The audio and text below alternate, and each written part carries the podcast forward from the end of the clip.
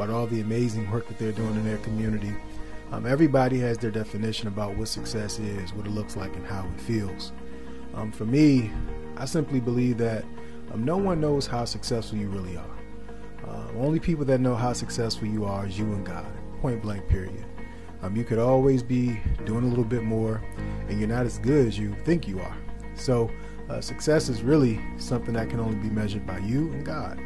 Second thing is, who are you trying to shine for?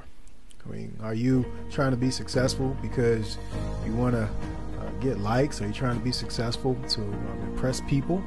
Or is it for some other deeper reason? Are you trying to be successful because there's a purpose, something that drives you, something that you want to change? These are questions that we have to wrestle with each and every day.